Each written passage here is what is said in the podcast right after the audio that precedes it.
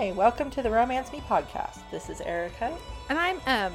We'd like to say a special hello to our number one and only fan, Happy VD!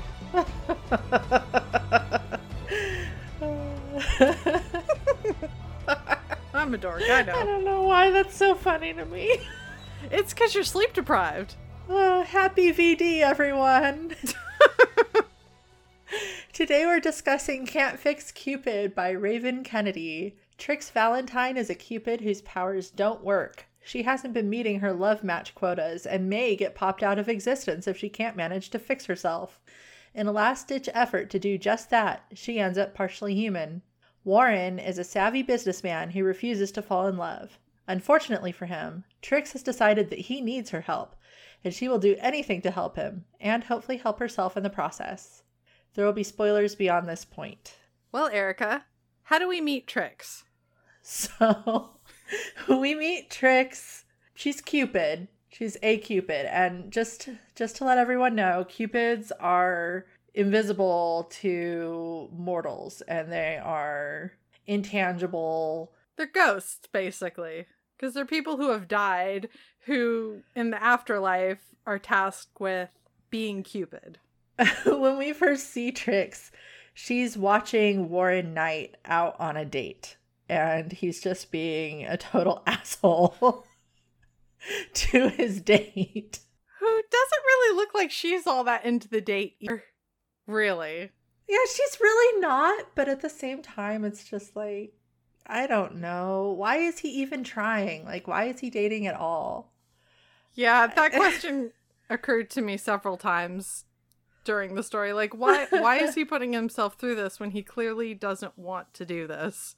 Yeah, but his date is a bit interested because she asks him out, like, to her place or to a club or whatever, and he's just like, I took you out as a favor so you can be a more popular Instagram model.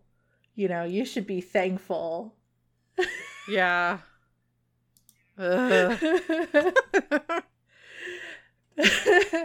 And so Trix is like watching all this happen and she's wishing she could do something about it, but she really can't because her Cupid powers don't work. Like most Cupids can blow lust breath or give flirt touches and ramp up the mood appropriately, but um, every time Trix tries to do this, it just fails miserably and sometimes even like causes the opposite reaction, I think. yeah. And the descriptions of her powers are like gross in some cases. Yeah, it's like they're supposed to blow out this lust breath. It's supposed to be like this cotton candy pink cloud, and hers is like a gray slug that like flops to the ground. Yeah, it's it's kind of disgusting. it is really gross. It does not inspire romance no. of any sort. So while she's, you know, basically stalking Warren, um, her partner Cupid shows up, whose name is 116. And she's like an amazing Cupid. Like she's great at her job and everything. And she's mad because Trix like snuck off again. Trix doesn't like being around 116 because she's so good at her job and it just makes Trix feel like that much more that much more of a failure. Well, and I mean, to be honest, I think at this point when the story starts, she's already obsessed with Warren Knight. she is. I mean, even if she was good at her job, I wonder if she still wouldn't be hanging around him. That's true. She's totally obsessed with him. Like she discovers him one day and then just every chance she gets, she goes off and she watches him and she watches him go on dates and be an asshole on dates. She watches him go home and like jerk off in the shower. She watches him do work on his laptop in bed. It's a little stalkery and really it's super creepy. And you kind of wonder why she's all that. I think it's because he's she has decided he's a dud, but she doesn't let her Cupid coworker try to use her Cupid magic on him. It's like, no, no, it must be me. It's like, well, maybe he wouldn't be a dud if you let her do it, but fine, whatever. Like she has a personal investment in him. And it's not really explained why, or at least not sufficiently. Like, I had theories, none of which panned out by the end of the story. But the only things that I can think of are he is a dud and she feels like a Cupid dud. So she relates to him on that level. I think so. I guess in quiet moments he looked sad a couple of times. That's it. That's all I got. and I assume he's attractive. Like that's that's it. Yeah, she notices like when he's alone, he's not an asshole. He just puts the asshole mask on or something. Like that's her thought, I think. Isn't being an asshole when you're around other people? So how do you know you're not an asshole when you're alone? Yeah. I don't know. I'm confused. like I get like him not being an asshole to like other coworkers or whatever, or maybe he's just an asshole to the women that he's taking on these dates that he has no intention of having a more committed relationship with. It's fine. So do you feel that the setting of the story was well developed? Like the setup, the setting with the whole Cupid thing, the fact that they're in California, so it has the Cali vibe let's talk about like Cupidville for for a minute here because I have a lot of questions. Me too. She's she basically she I I guess lives exists in Cupidville like that's where she goes when she's not working. When she arrived there, she was dead. Like she was a a dead person, so like a soul or something and she chose cupiding as her afterlife job. And she had no memories of her prior existence or anything like that. And when she went through like this arch, it turned her into a Cupid and she got red wings and pink hair. Supposedly Cupid powers, but for her, they don't work. Like, there's tons of different supernatural creatures, the supernatural beings, I guess, that live in the veil or exist in the veil. Like, you can go through the arch and become basically anything, like an angel or a demon, a lady luck, basically anything. Like, And, you know, you have your various other powers and then you go forth and exert them upon humanity, I guess. For reasons. And it's just odd. yeah, it's it's just like this odd thing and she's got like this quota that we don't really know exactly what the quota is, but she needs to have like a certain number of love matches and lust matches in order to keep existing. Otherwise, the veil, in quotes, will pop her out of existence. So not only does she exist in the veil, which is part of where Cupidville is, but the veil is also like some sort of entity that pops people into and out of existence. I don't have a really good handle on the supernatural setting and like the rules for this story. They are vague. That's true. Like the whole time I'm wondering like if she chose to be a cupid, and she doesn't do her cupiding thing well, why keep her as a cupid? Why wasn't she changed before? Well, and that's exactly the thing. I think they they finally noticed that she wasn't doing well and that's why she gets called into Sev's office to basically get told you can't be a cupid anymore. You have to pick something else. Which I guess kind of breaks the rules, right? Or bends the rules a little bit. Like, she's not the first person that's been assigned something that didn't fit. I think it's within the bounds of the rules to switch jobs, but instead, she plays on Sev's sympathies and convinces him no, I'm really meant to be a Cupid. I'm meant to f- make people fall in love. This is what I feel in my soul, you know? And so he agrees that maybe she could go through the arch and become a Cupid again. And hopefully that'll fix her powers. A reboot. And so he takes her through the line. Like there's this big, uh, long line of like souls waiting to get their jobs, I guess, to go through the arch and get processed. He like has her skip to the front of the line and he kind of seduces the angel into letting her go through again as a cupid even though it's against the rules. And when she does that's when the story really starts. Like her wings get ripped off and she starts feeling like pain and she's not felt anything like for her as long as she can remember because she's immaterial. Which we don't know how long that is because we don't know anything about when she was alive i'm guessing their memories are wiped or something i don't know yeah, we don't know why she didn't have a memory. Um, we do know she had like her hair in little twisty buns and she was wearing a teal dress. So, and apparently that's what she was wearing when she died. So maybe she was going as a cupid for Halloween or something. Her hair turned pink after she turned oh. into a cupid. Well, her hairstyle and her dress, it made it sound like that's the way you looked when you died or whatever. Ah. Um, but anyway, her wings get ripped off and she's she's in pain and she she basically turns like human-ish and she gets ripped out of the veil into earth and she lands on this marble floor in the middle of an office that looks vaguely familiar to her but she's not sure why at the moment And Sev's just like, good luck. Like, I'll get back to you when I have information. Bye.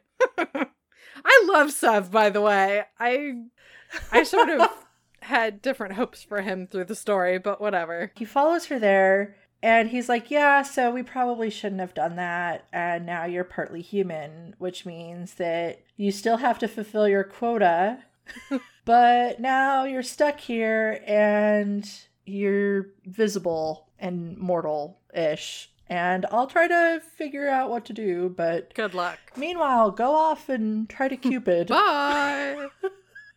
it's the weirdest thing because i mean she's naked For some reason, she didn't get to keep her dress. I don't know why.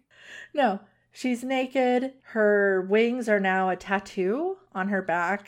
She's in the middle of this office that is vaguely familiar to her. And then she's kind of entranced with being tangible again. Like she's like feeling herself up and going, hmm, this is very interesting. And I can kind of get that, you know, because she doesn't have like any memory of it. This book, in several ways, is very body positive, no matter what the body. I'm glad she didn't like immediately have a mirror and then started criticizing how she looked. No, she likes how she looks. She thinks she's got great boobs and she's happy with them and and actually she's like fondling her boobs when uh, Warren and his coworker or assistant or whatever, Harvey, come in. yeah. Yeah, so Harvey comes in and then I don't know, maybe your interpretation of this moment was different, but he basically comes in, sees that she's naked, and immediately kind of gives her shit for it. I'm like, great, wonderful.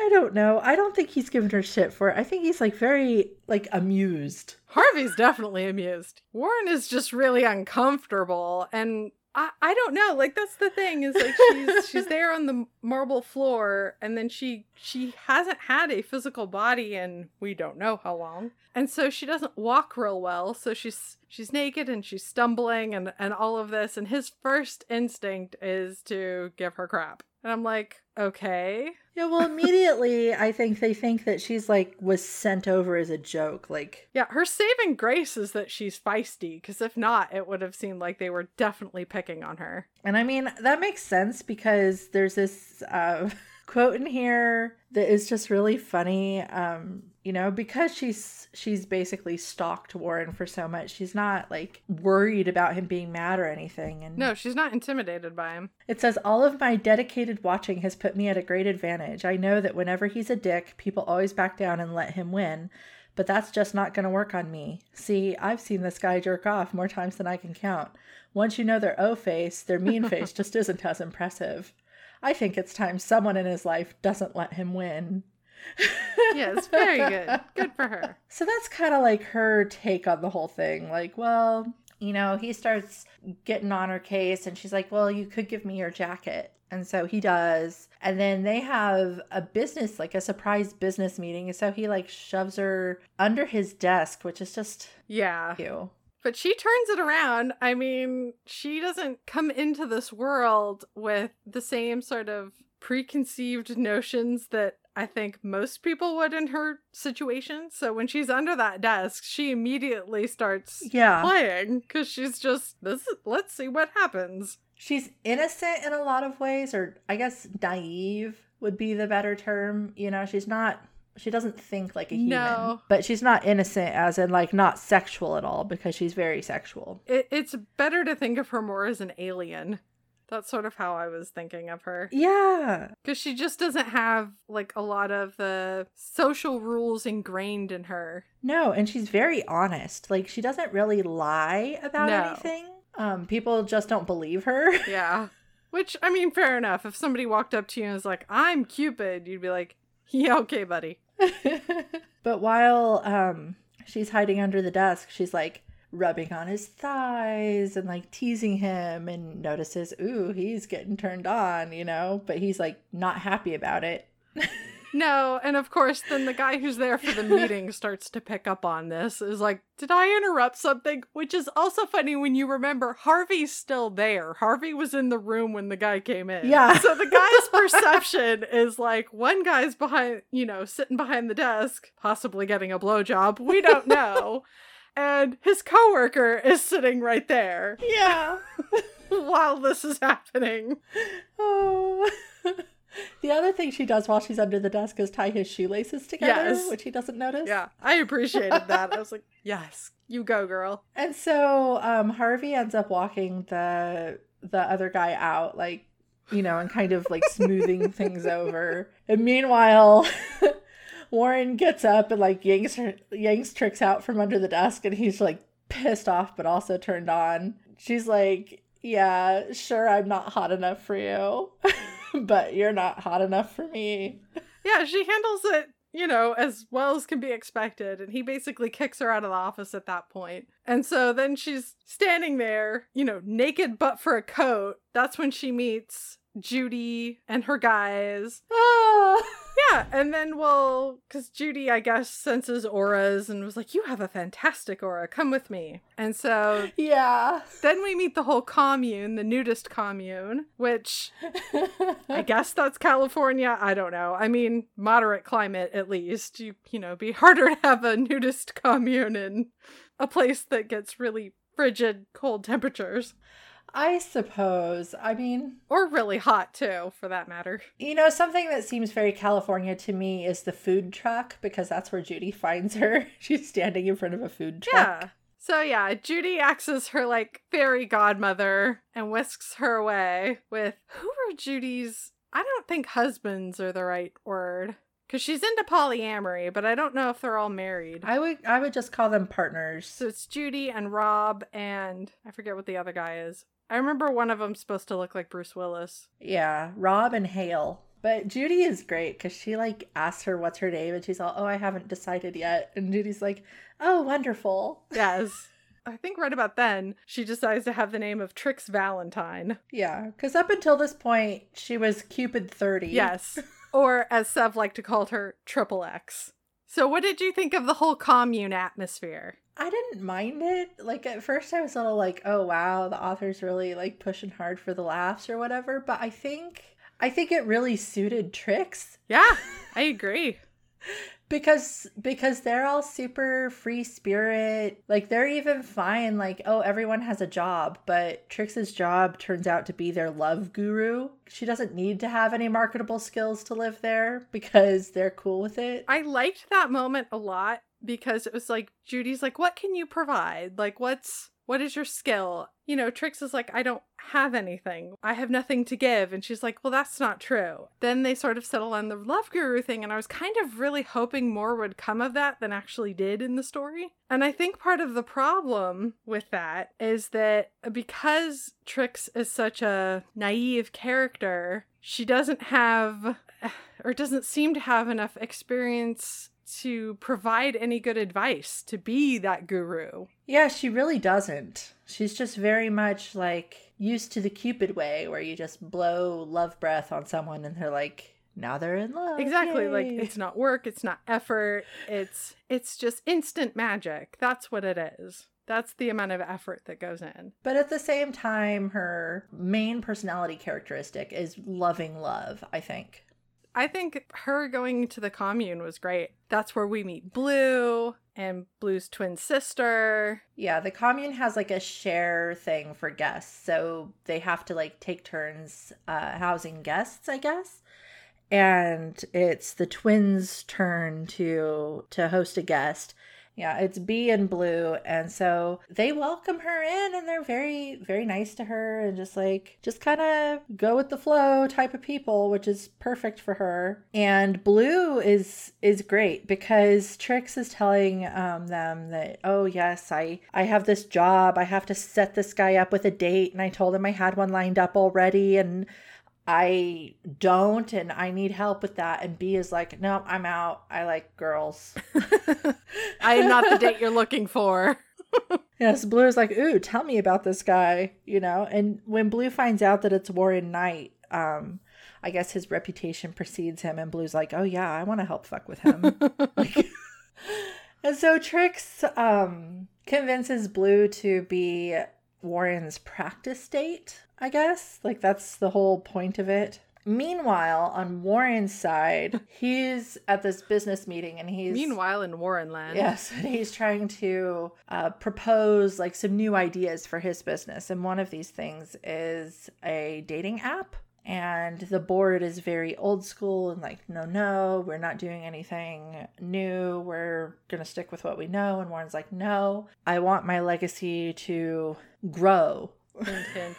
Yeah, like he's pushing a whole whole bunch of different ideas that the stodgy board members aren't really up for, which is just so it's interesting to me that Warren would do this because he seems so anti-change in every other area of his life, but when it comes to the company, He's like, no, pushing the envelope, new things. Let's try this, let's try that. I think with his business, like this is like the one place he feels safe where he can invest himself into it. Yeah, that's probably true. I think he doesn't want to invest anywhere else in his life, but because this business is a family business, he got it passed down from his grandpa to his dad to himself. You know, he's kind of stuck with it already. So he needs to invest in it, but he's not worried about or worried isn't the right word. He's not interested in investing in anything else life has to offer. That's true. Or he wants to control those things. And one of the board members really likes the dating app idea and says, Well, if you can show me how you're going to get the public to like you, you know, so you can be the face of this, you know, different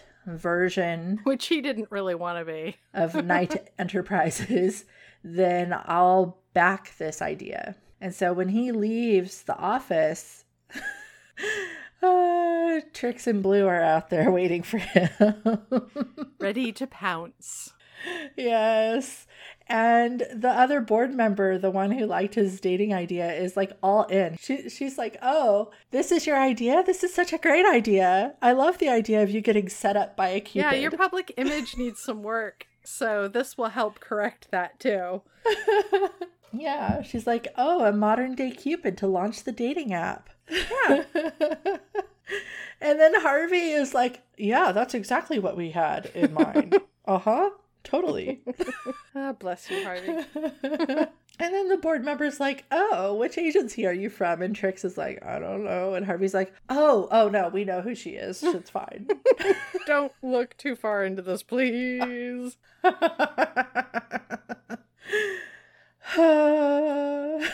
Should we talk a little a little bit about Warren's public image at that point? Because he had had taken out this Hollywood starlet and it ended up blowing up in his face essentially. Yeah, um Marla May, like she had a screaming match with her ex on the phone, but for some reason the paparazzi thought it was directed at him. So he essentially broke, you know, Little Miss Sweetheart's heart. Yes. And so now he's enemy number 1.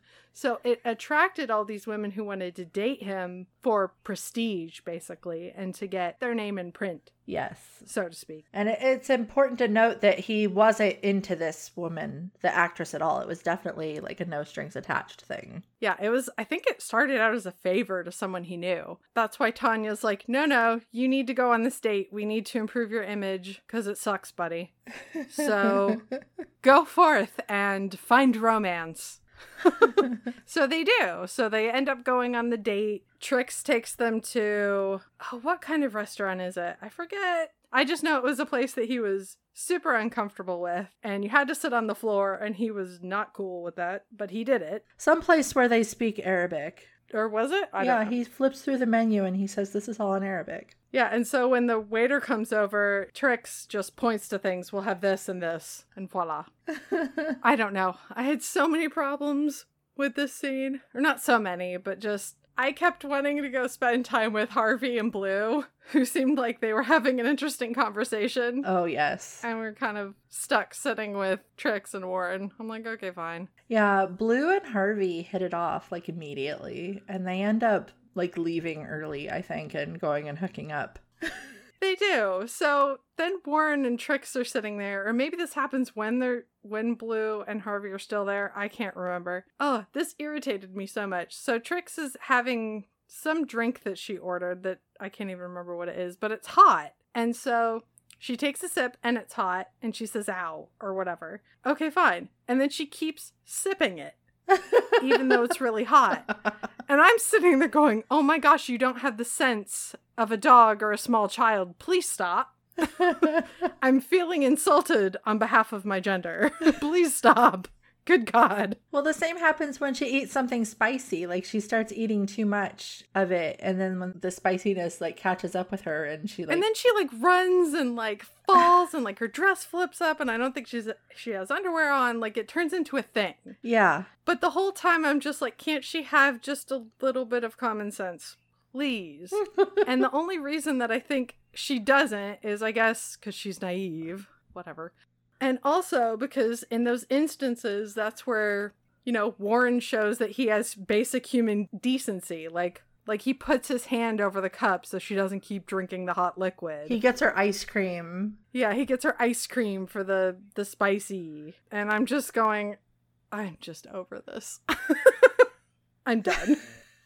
It was a little too silly for you. It was. I just. I, I guess the problem is, is I have a real low threshold for the the ingenue female that can't operate stairs or that can't stop drinking a drink that's hot. it's just why.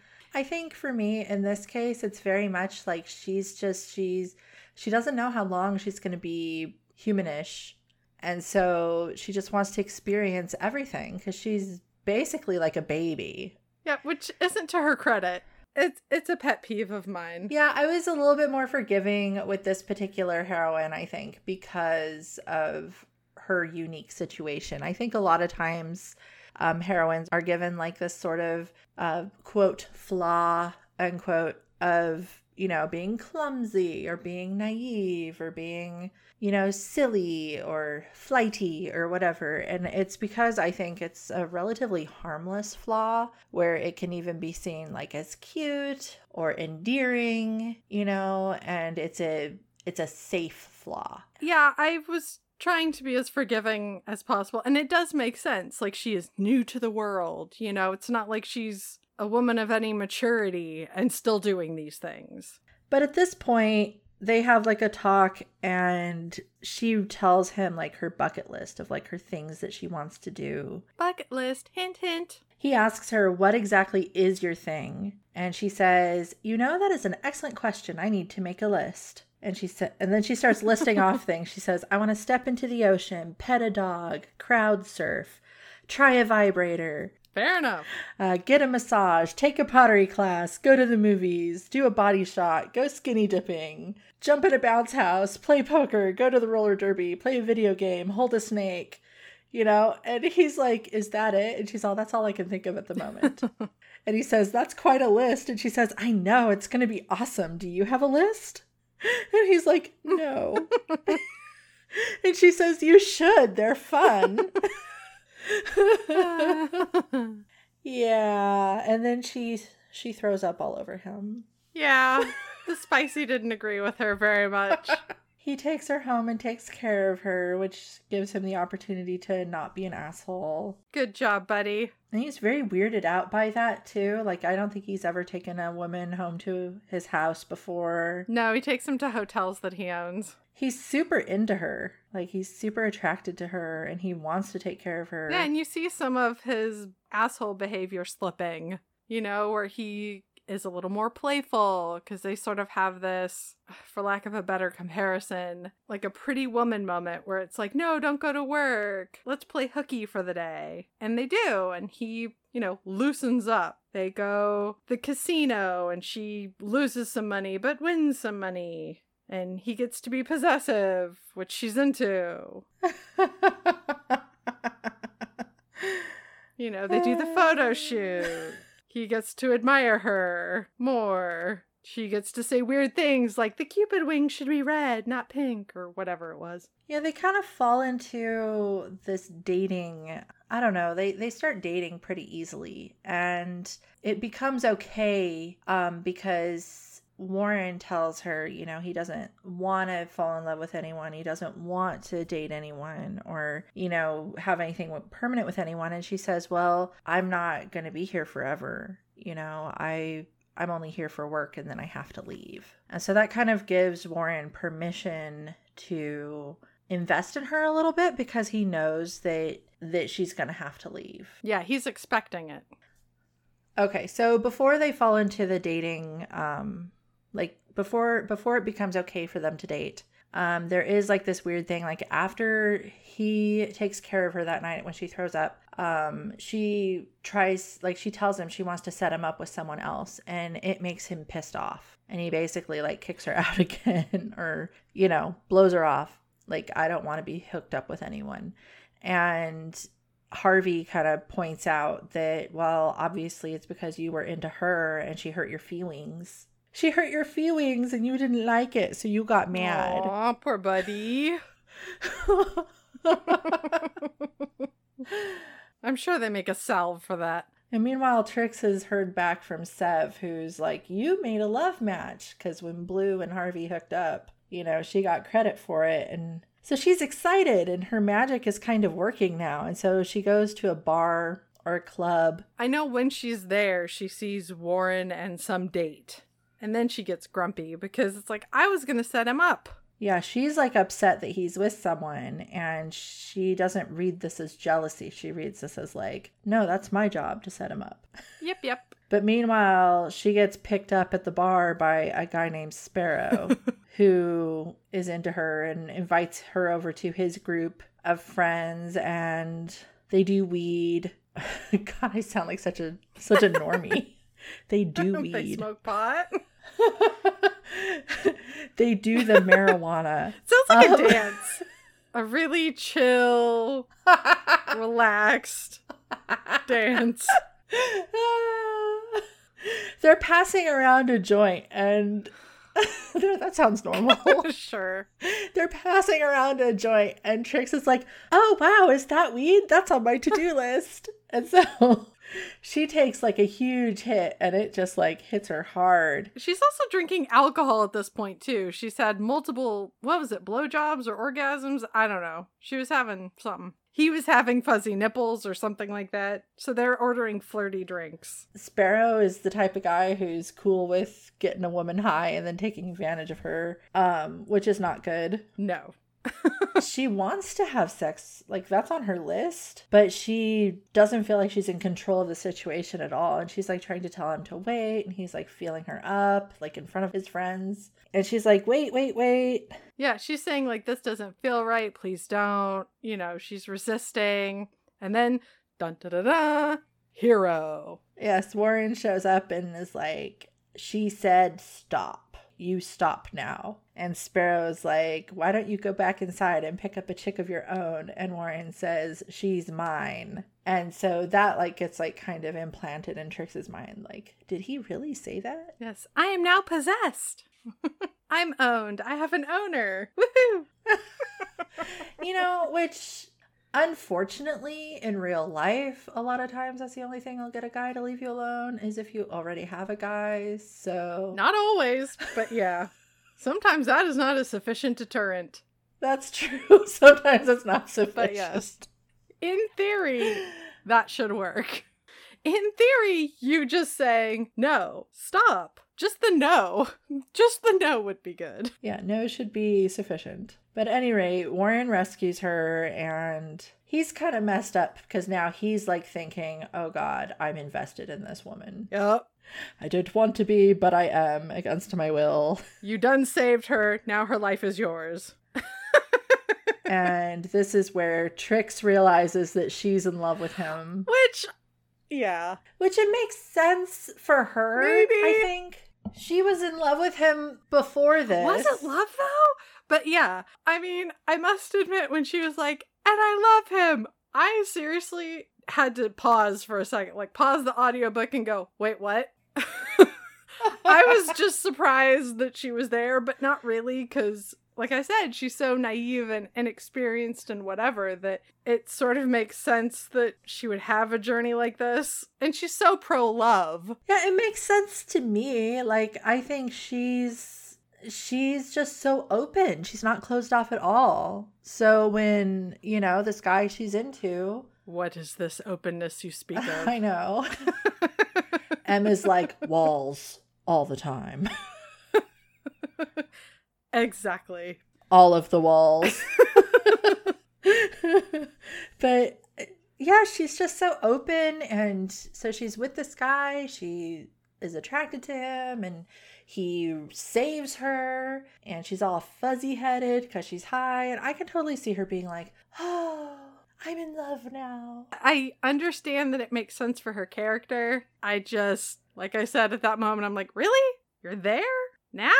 Okay. And then that's the point when they start doing the dating thing. He tells her that he doesn't he doesn't commit. He can't commit. And she says, "Well, I'm leaving because of work, so I can't stay. You don't have to worry about me hanging on or whatever." yes, he does a very Scarlett O'Hara. I can't commit, darling. I just can't. So then they're in love Yay, love. and they have the sex. Why do I call it the sex? they get it on. It took a lot of the book at that point. I was kind of bored, but whatever. There was a lot of sex in this book. I thought it was good. I think it was just because it took so much of the story at that point that I'm like, can't something else happen? No? Okay. so while they're dating, Warren is like, he's remembered her bucket list, but he's like basically taking her to all the things she wants to do. Like he takes her to a casino and To go visit doggies. Yeah, he takes her to visit doggies at the shelter so she can pet all the doggies. The vibrator. Skinny dipping. Yeah. Can't remember what else. Was it kissing on the list? I can't even remember. As she's with him, her powers are working more, and so she's actually more successfully cupiding than ever before. And now her wings are starting to come back, and it's starting to freak her out a little bit. I'm wondering if the app was working too, and is she getting credit for those matches because she is the face of the product? Yeah, that's possible. No, it makes it makes sense, but I mean her wings start coming back and it's like flipping her out because she doesn't want to leave cuz she's she loves him. She wants to stay. And so she like pulls the feathers out so she doesn't um reveal herself, I guess.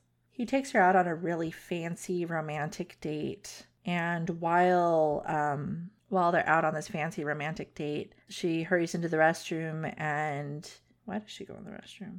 Because she's in pain, I think. Oh my god, I swear. no, there's no reason. She just Oh, goes to well, the restroom. Well, maybe she has to use the restroom. I mean, that's a good reason to go. she has to go potty. Yeah, maybe she does. I'm just I'm just thinking like sometimes when we go to the bathroom because they actually have to go to the bathroom. Like there's no alternative moment of like fixing makeup or chatting with know. girlfriends or whatever. It's just like no no, no, I actually have to use the bathroom. Sorry. but while she's there, Sev shows up and he's like, Oh, you've been doing great. You're going to get turned back into a Cupid soon.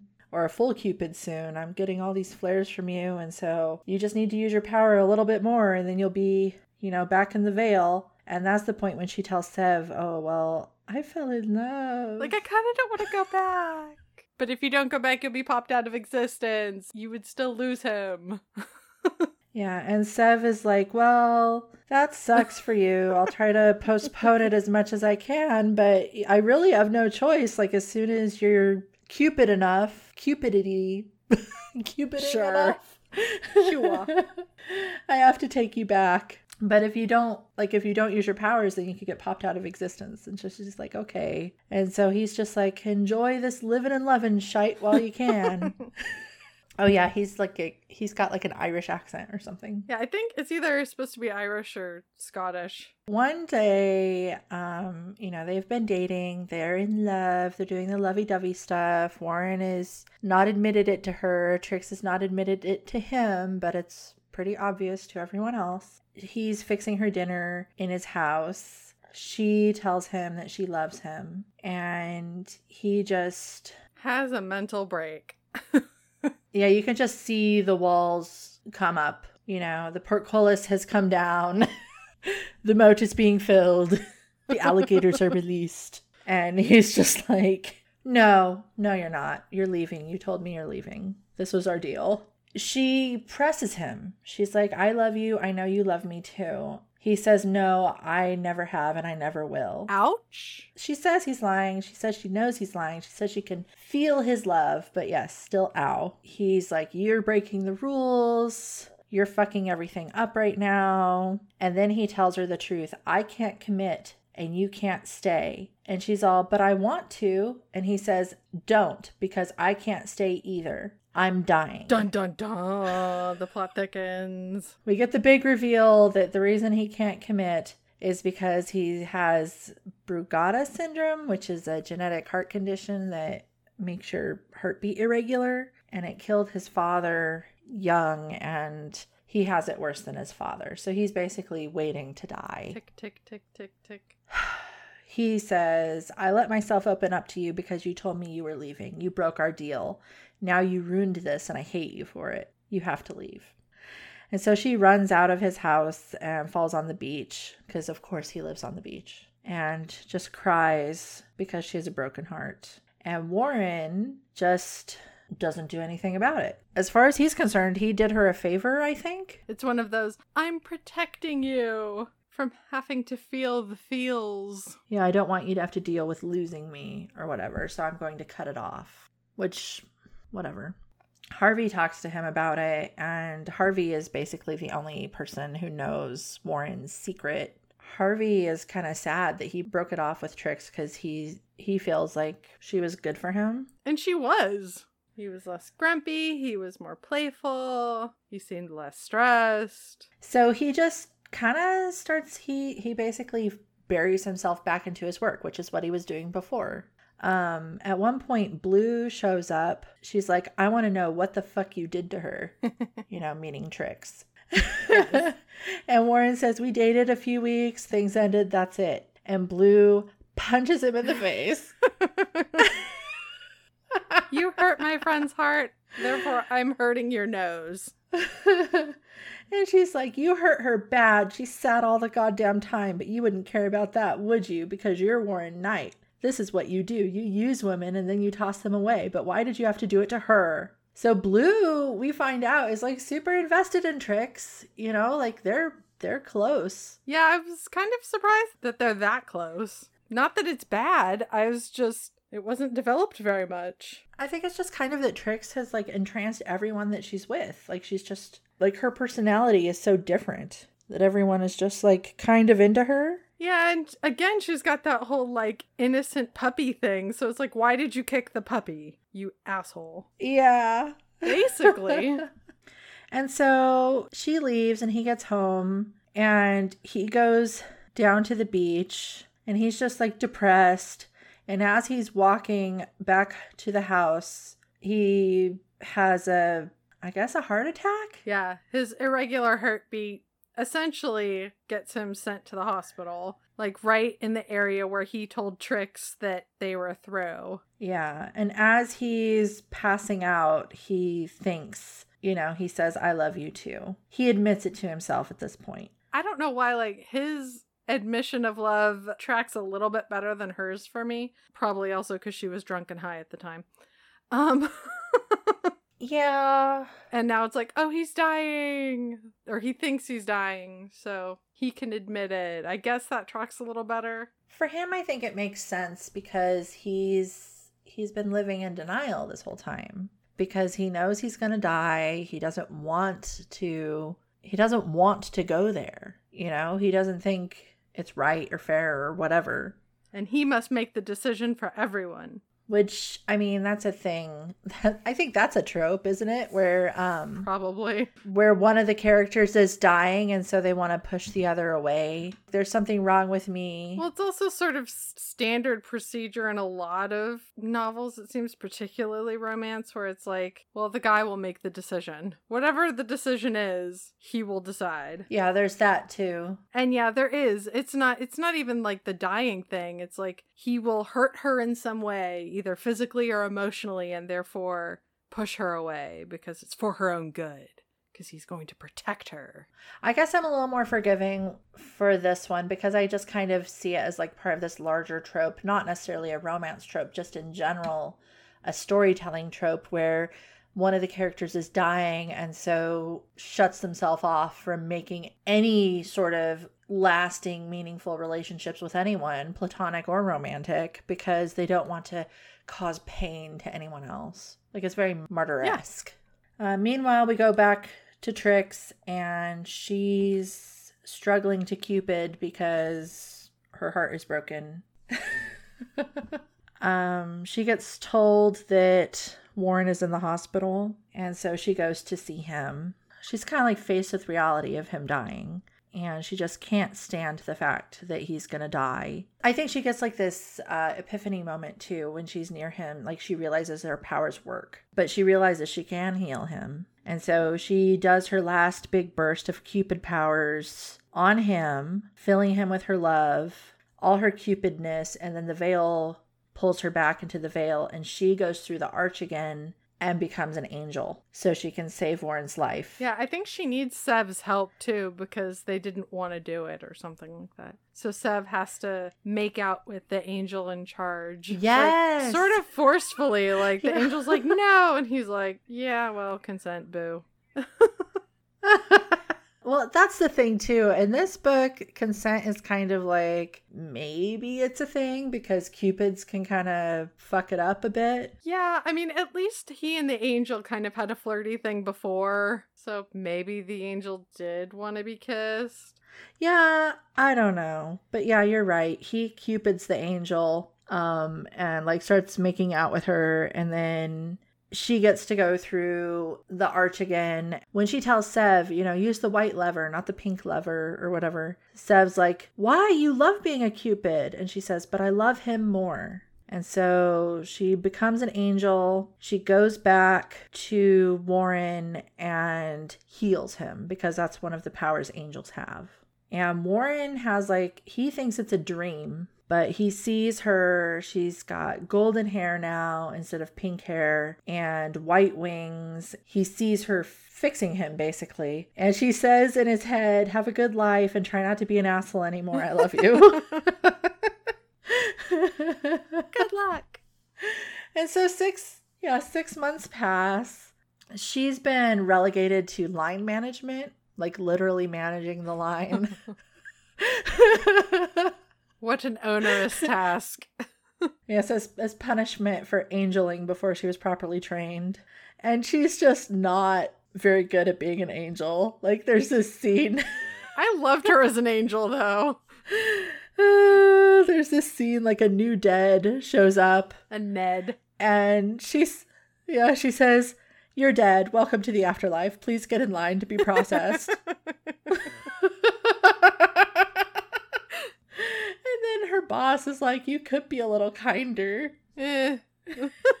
How many people have you given grace to today? And she's like, I don't know, maybe like one. She's like in eight hours or something like that. He's like, the souls need reassuring. and she she's mad because he calls her he doesn't call her Trix and she's like, My name is Trix and he's like, No, your angel name is Muriel. And she's like, fuck that. I do not consent to Muriel.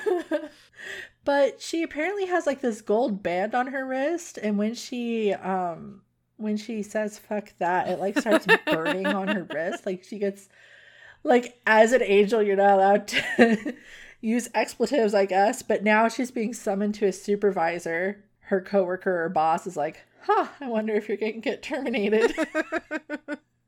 And as she leaves, he's like, Peace be with you.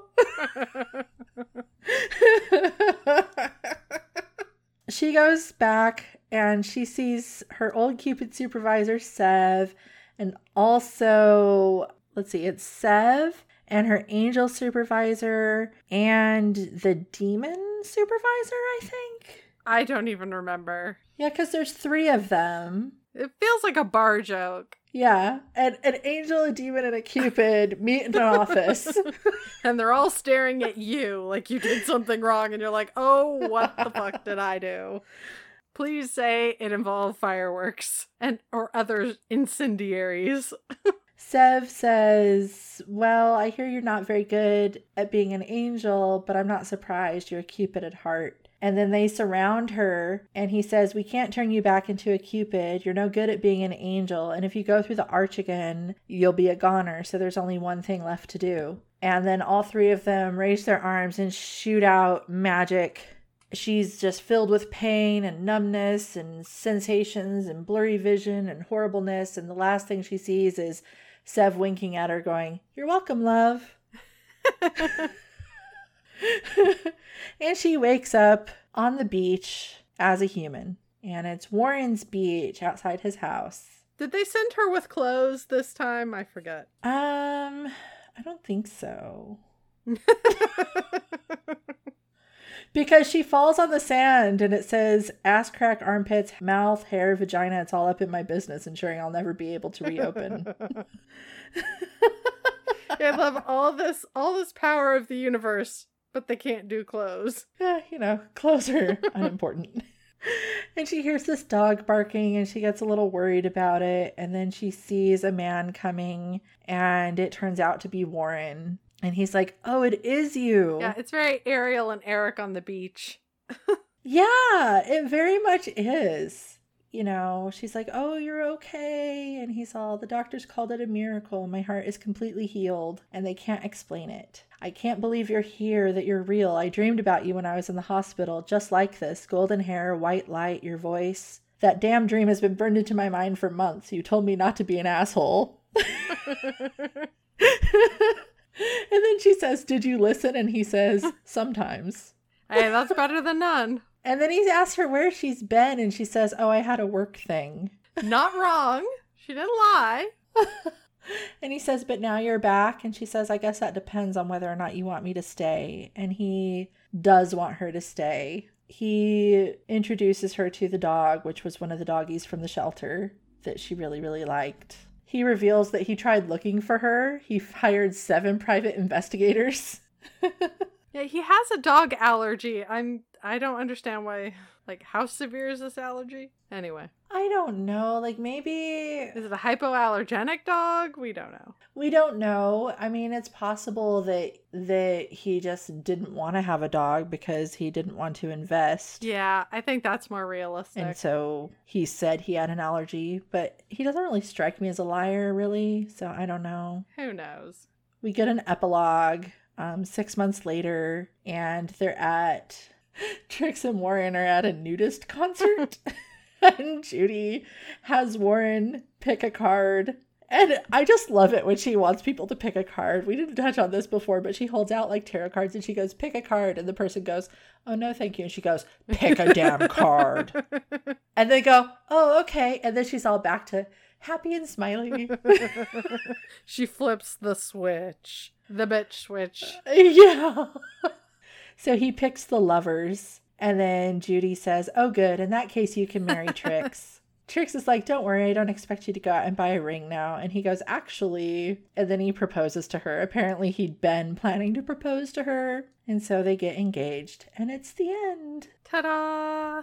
So for me, this was kind of an interesting story because they both thought they couldn't commit. Yeah, they both had their reasons for withholding. Yeah, because she thought she was gonna, like, she had no choice. She was gonna have to go back and be a Cupid again. And he also thought he had no choice because he thought he was dying. Well, he was dying. Yeah, they had compelling reasons to say no to love. I think I really enjoyed, like, them getting to know each other, like that whole, like, the dating period. I really liked uh, him wanting to fulfill her bucket list. Like, that was part of it is him being a martyr, I guess. Like he's going to do stuff for other people because he's going to die, maybe. But it was also really sweet. Like he listened to what she said that first night before she barfed on yes. him and like took it seriously. Yeah. He took it seriously and he's like, "Yeah, I'm going to do this for her." And I think that's really cool, especially considering she is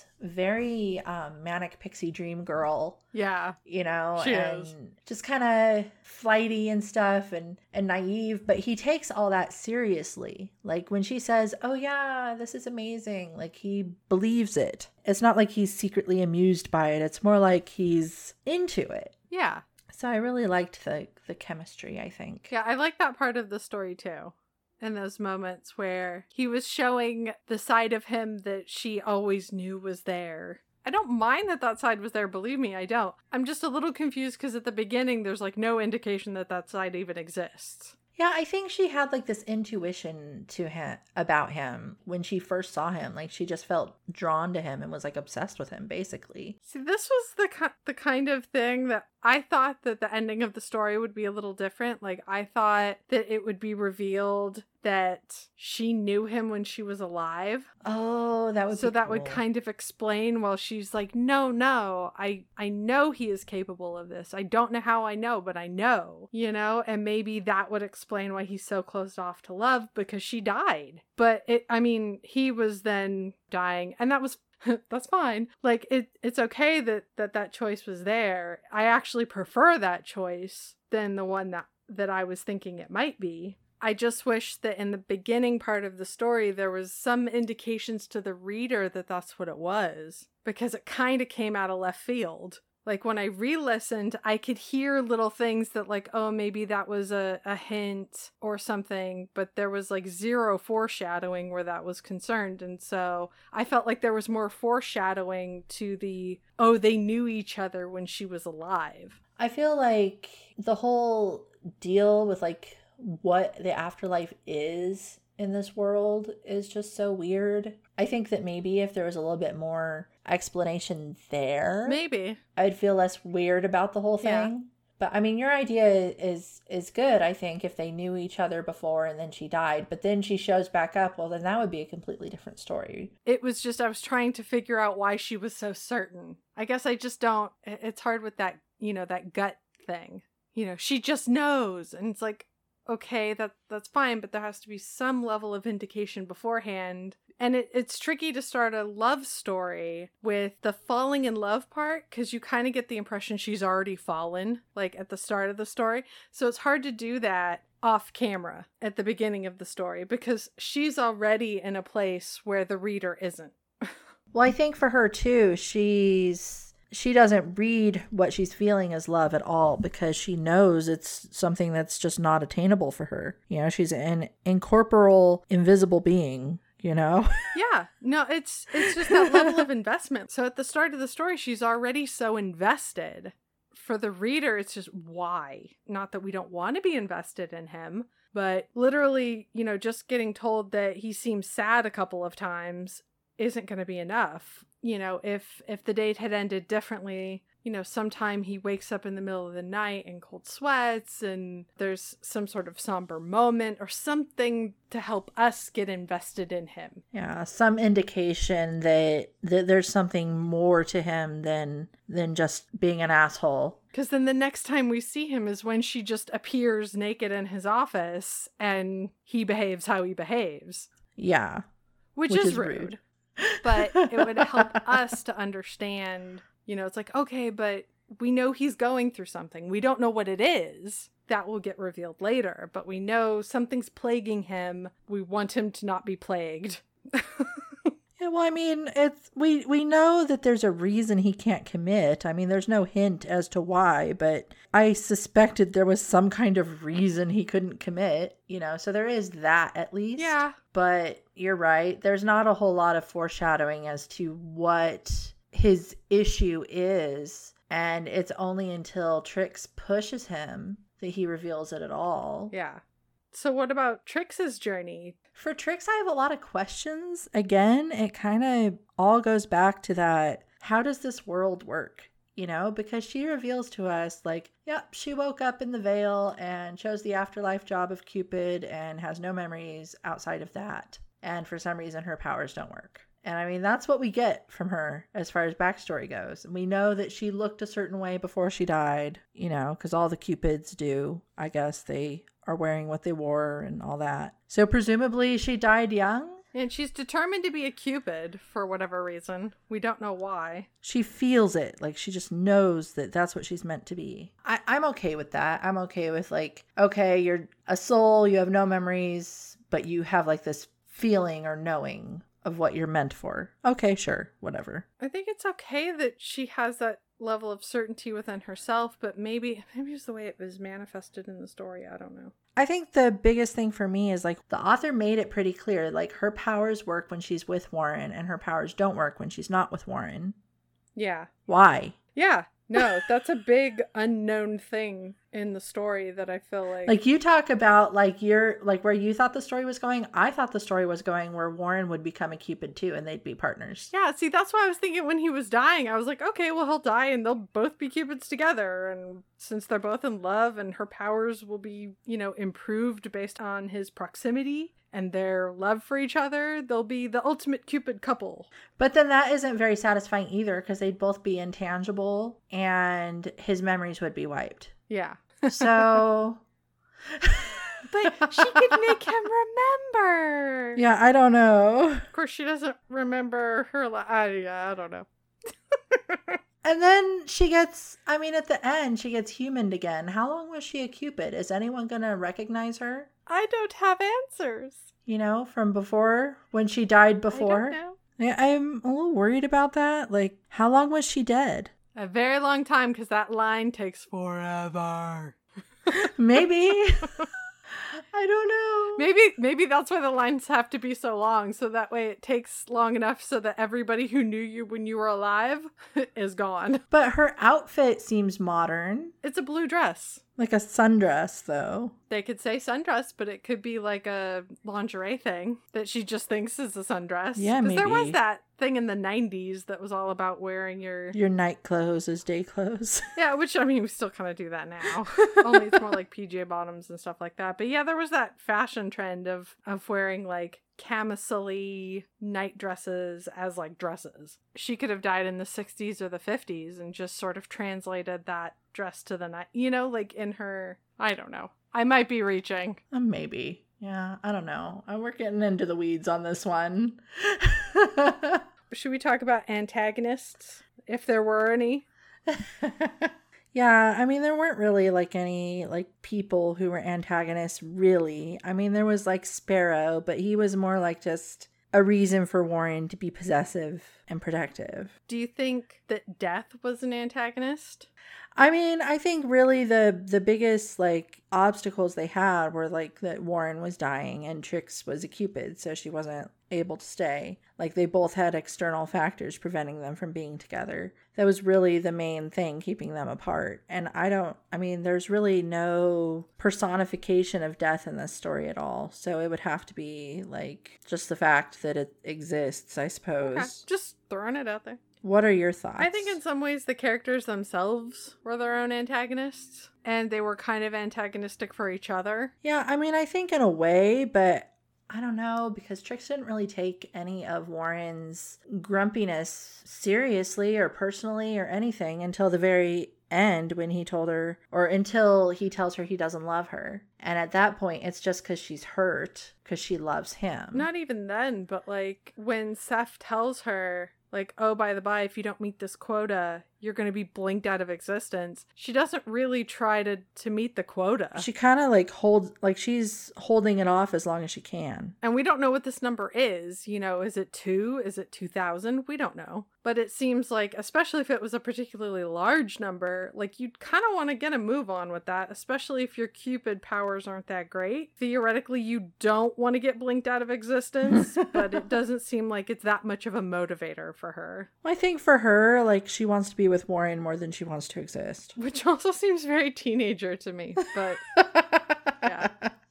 But she is kind of, you know, she's very She is, she's yeah. very young feeling, you know, and I think that's part of just like her character Yeah. because she's got that naivete. So, what of the romance tropes? Do you feel that they were successful, unsuccessful?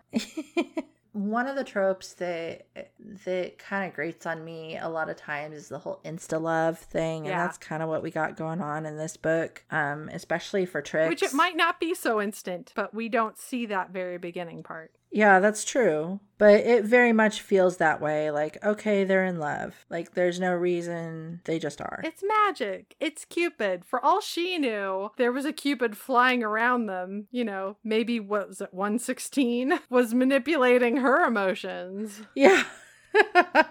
I mean, it's very possible, you know, although she is able to see Seth, but maybe it's because Seth lets her. And Seth can appear human, like solid. It kind of made me wonder through the story if 116 was just like, bing. There's this whole sense of like, what is real? Like, how serious is this? I think at the end of the day, it's just supposed to be fun. And so I just tried not to let myself delve too deeply into Yay, it. So, okay, happy. yay, they love each other.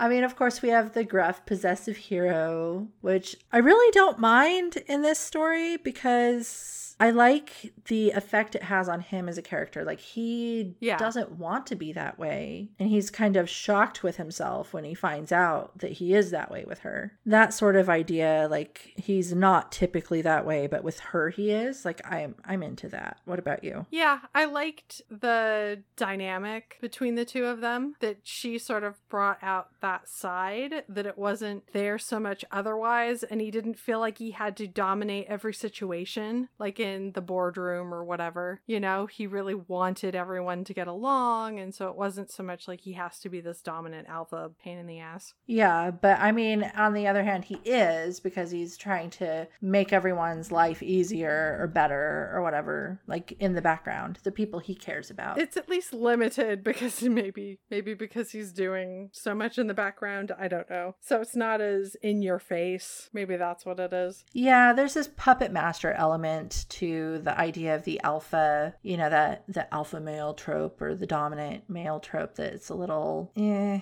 to me. I don't, you know, I don't want him to be pulling all the strings and controlling everything. Yeah. So would you say that the distribution of power then throughout the story is very much in his favor? I think he's used to being used to it being in his favor and i think that's one of the reasons he likes Yeah. so much is because she calls him on his shit and she doesn't really get a whole lot of like there's not really any consequences for her like she's able to be exactly who she is in this world you know like weird and innocent and i love life Yeah, she's not punished for being herself. yeah, and he likes her the way she is, and I think he likes that she calls him out, you know? There's times where she even tells him like you just can't stop your asshole from spewing, you know, shit into the world or whatever. I forget exactly how it's worded. Oh, it's worded pretty much like that. It's ugh. but apt. Like he starts saying something horrible or acting like a jerk, and she's just like, "Yeah, there goes your asshole again, shitting all over everything." Your other mouth is talking a little bit too much there, buddy. I thought that was funny. I, I feel like it was pretty equal, really, because she doesn't let him control her any more than she wants to be. totally. Did you agree? I do. It was nice to see that. What did you think about the writing style for this story? I liked it. You know, she was playful with her her wording and word choices. I felt like the the dialogue with the characters felt very natural. Yeah, it was very bubbly and fun, I felt. But then when it was Warren, it wasn't. So it was appropriate. You know, like he didn't talk like her. yeah, not at all. And he shouldn't have because No. he's not that character. What about you? What did you think of the dialogue and word choices and things like that? The language used. Yeah, I really liked it for the most part. Although at the beginning, I kind of had to get like switch my mindset a little bit. I'm actively suspending my disbelief here. It's like, I'll allow it. like once I I kind of you know flipped a little switch in my brain and like okay we're we're in Funland. I I really enjoyed it. It was a very quick read for me. I liked the interactions between all the characters. I really liked all the parts that had Hummingbird Judy in it. Oh, yes. she was wonderful. I just liked the way Trix was portrayed in general because she's very she does seem very otherworldly, I think, Yeah. because of the way she acts. Um that sort of thing just wouldn't wouldn't fly, you know, in the real world and she just happens to be in this situation where people are like, "Okay, yeah, sure, we'll roll with it." Yeah. You know, she's very lucky she came across Hummingbird Judy, that's for sure. Yeah, I mean, she even makes the comment like, I know not to get in the back of vans with strangers as she's getting in the back of the van with strangers. I know. I'm like, okay. yeah, and then for Warren, he was he was definitely a grumpy guy, um, but he had a reason to be grumpy, and I didn't hold it against him at all. No. And I was fine with him being, you know, a grumpy workaholic, isolating himself because he knows he's going to die soon. It was just kind of sad. Um, I really enjoyed being in his head. I liked his thoughts, the way he thought about Trix, and just, you know, the things he found joy in. I really enjoyed it. So I think overall, I think it was well written. What about the audiobook? Do you think the audiobook portrayal was good this time? I did. I actually really liked Ivy Brooks when she was Trix. I think she she was Trix. It was very good, very very good casting. She she was very good as Warren too, because sometimes, especially when you have one narrator, sometimes that balance isn't quite there. They'll do one character very well, but not so much the other. And especially in a romance where it's so important to have those characters portrayed, you know, well and balanced. I actually looked to see if she narrated other things, but that was the only thing that that she narrates as far as audible. Aww.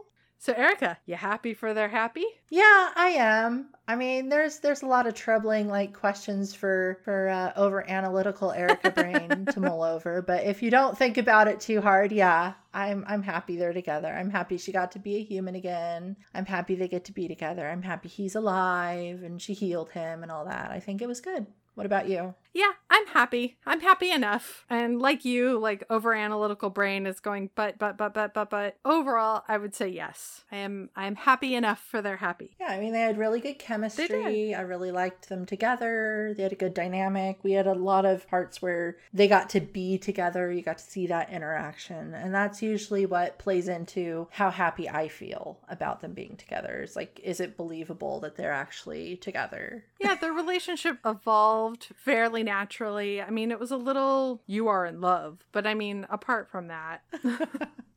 yeah. A lot of romance books are like that though, I think, where you have the insta love. It, it's hard to say something negative about that because it's so prevalent. So what about uh ratings? Yay, ratings. How would you rate Trix? I put her as playfully awkward. That's fair. Yeah, I again, I think it's it's partly with my whole pet peeve about the naive heroine thing. I tried to cut it loose as much as possible and treat her really like she's the alien that I kind of think she is. Kind of. Yeah, because I mean, she knows about our world, sort of.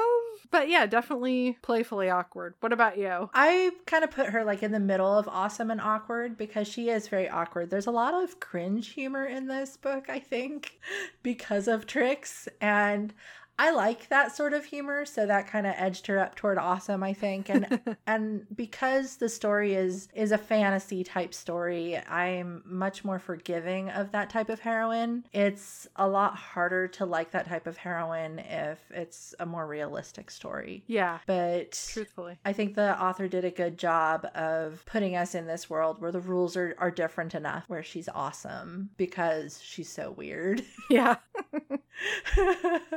What about Warren? I put him as earnestly awkward. He's so, he's so serious. I think he's been uh, so far of of the books that we've read one of our better heroes. Honestly, take that for what you will. To me, he's not awesome, so I couldn't go there, and he's certainly not awful. So he's just sort of in this in between where he could tilt more towards awesome if certain things had been different or written differently. What about you? He's kind of in the same category as Trix for me, I think, where he's not quite awesome. I didn't really feel he was very awkward, though. He wasn't awful at all. I think that the thing with him is that we're told he's like this grumpy asshole, and he kind of is initially, but then it just he flips so quickly into being loving and and funny. He goes from A side to B side at like breakneck speed. Yeah.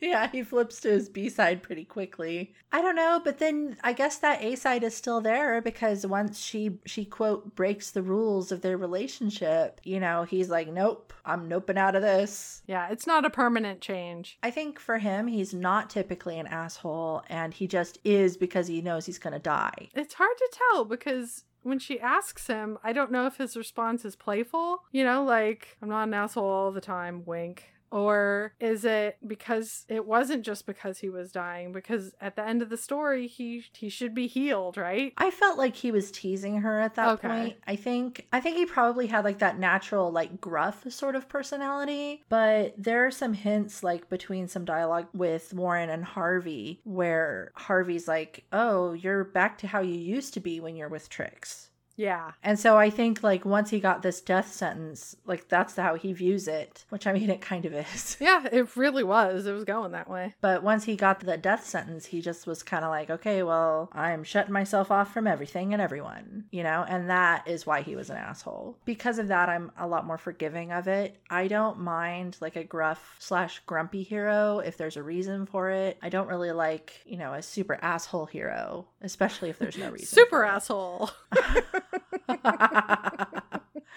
but I, I do like a, a grumpy dude. I'm okay with that. That's fine. He kind of ticked that box for me, so he's he edges up toward awesome for me. Woohoo. So how would you rate the book? Yeah. So for the book, I rated it four Ah, yay. out of five, and I rated it four because it was just it was fun. It was fun to read. It was happy. It was fast. The reason it's not a five is because it is just kind of open ended as far as like the world building is concerned. Like I just like there's a lot of questions there. I think if I thought too hard about it, maybe my rating would go down. But Don't think about it too hard. I'm trying. Uh, yeah, I'm trying really hard to just, you know, just take the book for what it is. And in this case, it's just a fun story and I liked it. So, four. What about you? I waffled a little bit on the rating, but overall, I mean, I liked it. I enjoyed it for the most part. So I gave it a three. Oh, that's good for you. for me, that's good. yeah, that's like practically a five. There's always that qualifier. It's like, for you. It's like, it was almost a 3.5, but then I just couldn't, the level of enjoyment wasn't quite there for a 3.5, but definitely a three, a solid three, which I think is pretty good, maybe. Well, I don't know. I mean, for me, I feel like a three is meant it was good. It was fine. Like there was nothing wrong with it. yeah, there's, there's nothing outstanding like the, you know, it's good. It's a three. yeah. So, did you feel romanced? This won't surprise you. No, I didn't feel romanced, but I was entertained. Like, it's definitely like a romantic comedy leaning more towards the comedy for me. I was entertained, which I think is something. so, yay.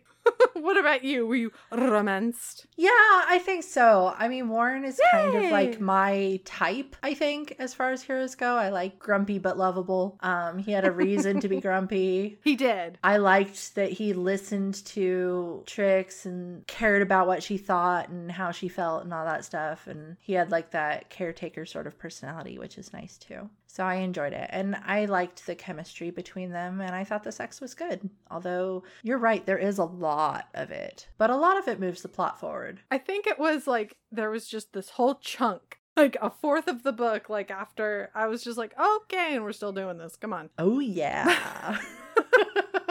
Did anything make you feel romantic off? No, because I mean, I have pet peeves, but they weren't so much that that I think it skewed me towards grumpy or angry or whatever. What about you? I have a couple things, and really, I mean, I kind of talked about this a bit um, throughout our conversation, but just the world building. I want more world building. Yeah, especially if it's supernatural. And then my other thing is like, it's still kind of like a creepy thing. Like, The watching yeah, Trix stalks him for two months and then turns human and is with him. is it five months or six months or is it two months? No, she she stalks him for two. I looked it up. Okay. she stalks him for two months. That's still a long time to stalk somebody. Yeah, and there's there's a social double standard too. Like, oh, the girl does it, so it's cute. But if a guy did it, it's like a creeper. Yeah, it was just kind of like, uh, I don't know, like because I mean, we talked a little bit about power dynamic. I mean, maybe she has a little bit more power than he does because she knows him so well, even though he doesn't realize it. Like she kind of has the upper hand with him a bit. And he never finds out in the story that she watched him and watched him during some pretty intimate and private times. Like, Yes. she watched him during his private sexy times. Exactly. And who knows? That's why I think it's so weird that she doesn't know that he's dying or any of those things because it's like if she was really watching him all that much, wouldn't she see him taking medications? Wouldn't she see him on bad days? I don't know. It's just very glossed over. That's part of where it's like, okay, so you saw him sad a couple times. Was he sad because he had to take medicine? was he sad because he couldn't go up the stairs? He had to wait a minute because, you know, his hand went over his heart and he was like, oh no, I better sit. Things like that. It's world building too, to a certain degree. It's just a different kind of world building. Yeah, and just the creep factor, I guess. It was a little hard to get over it initially. That's kind of where I had to remind myself, no, no, this isn't this type of story. And then she gets on Seth for watch. Is it Seth that watches her when she's sleeping? And then she makes the Edward Cullen joke because of Twilight, where Edward was always watching Bella sleep. And I was like, uh, dude, you've been way worse than that. I know. this is not even pot and kettle. This is something else. they weren't immersion breaking really. It's just like little things i guess. Like i want more which which is really it just is is to the story's credit i suppose. I want more. Put more in. It's always good if, if a reader wants more rather than oh no that's enough. Yeah. So what else are you reading? I'm not finished with it yet. I'm about halfway through. And i'm reading as you wish by Cary Elwes and joe layden and it's narrated superbly by Cary Elwes. And Ooh, it's I had such a crush on him. I know. Me too. It's hard not to love a pirate dressed in all black. I mean, come on. Oh, now. it really, it really is. As I'm sure you've been able to tell, it's about the making of Princess Bride and all of that. It's made me want to rewatch it so much. So it's not just him, there's some additional like remembrances, like with Rob Reiner, Andy Scheinman, and basically the entire cast, a lot of the cast. And so they chime That's in cool. at different points and it's fun. I'm I'm really enjoying it. Actually, our number one and only fan recommended it to me. Oh, awesome. Yes. What about you? What are you reading? So I recently finished Sandman Slim by Richard Kadrey, Kadrey, and it is kind of like a oh, what would you call it? Like a speculative fiction type of fantasy story. So the main character is named James Stark. He was a magician, but and, and it takes place like in present time or whatever. But he was a magician and his group sent him to hell while he was still alive and he Oh. he was stuck in hell for 11 years um Ouch. basically as like a gladiator because it turns out he can't die Oh. Handy. or or he can but he's hard to kill i think that's how they word it Okay, well, hard to kill is better than can't die, I think, because can't die gets tricky. and every time he gets an injury then his body becomes kind of immune to that particular type of injury which is interesting but he manages to come back to earth his goal is to get revenge on the people who sent him to hell not only because they sent him to hell but also because they killed his girlfriend Insult to injury. yeah so it's kind of like a like a supernatural punisher type story i guess Nice. No, it's good. but it's the first in a series, and I might read more in the series. I'm not sure yet. I'm not sure. It's got this gritty, tongue in cheek kind of writing style, so we'll see. I wish I had more time to read. Always- this, this part in the podcast always makes me so sad because I'm like, I want to read that. I have no time. I know. I keep making my list longer every time we talk about it. but, you know, if you're listening, feel free to make our list longer yet. we are gluttons for punishment. Bring on the punishment. We're open to uh, recommendations of all kinds. We consent to a certain degree of punishment. Spank me, I like it. Oh my. oh, I wish I could do like a good George Takei. Oh my. Oh, well, he's so good at it. He is. He is. so I guess that's it this time. Check out our website, romancemepodcast.com, for show notes, other episodes, and our upcoming reads list. And remember to subscribe on Apple Podcast or Google Podcast. Join us next time when we discuss Love Hacked by Penny Reid. Bye. Bye.